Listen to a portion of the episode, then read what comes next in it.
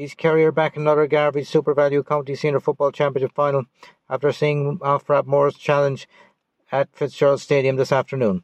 With a big Rathmore following present, Shane Ryan's opening score from a free was met with a massive roar.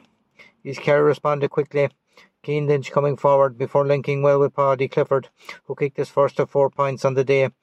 With Ryan on form up top, Rathmore only trailed by one point after 24 minutes and would have been happy about how their defence had handled East Kerry's dangerous attack.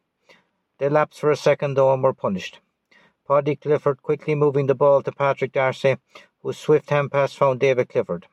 Giving space in front of goal, there was only going to be one outcome. He fired low to the corner of the net, giving William Casey no chance. Down the other end, Ryan again showed his prowess, fisting over after Carl Ryan's shot had dropped short. Clifford's goal was all that separated the sides at the break.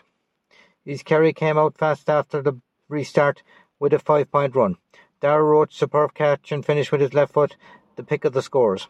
Mark Ryan got a much needed point for Rathmore, but points from Roche and Paddy Clifford kept East Kerry in control.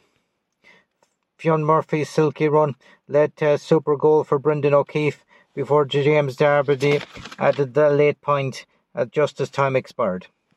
Not the greatest game to be honest, but East Kerry won't care. They are back in the county final for the fourth time in five years.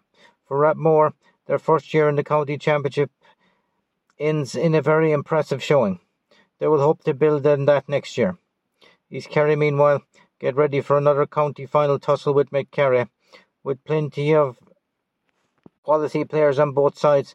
Let's hope we have an exciting final at Austin Stack Park in two weeks' time. Thanks for listening and good luck.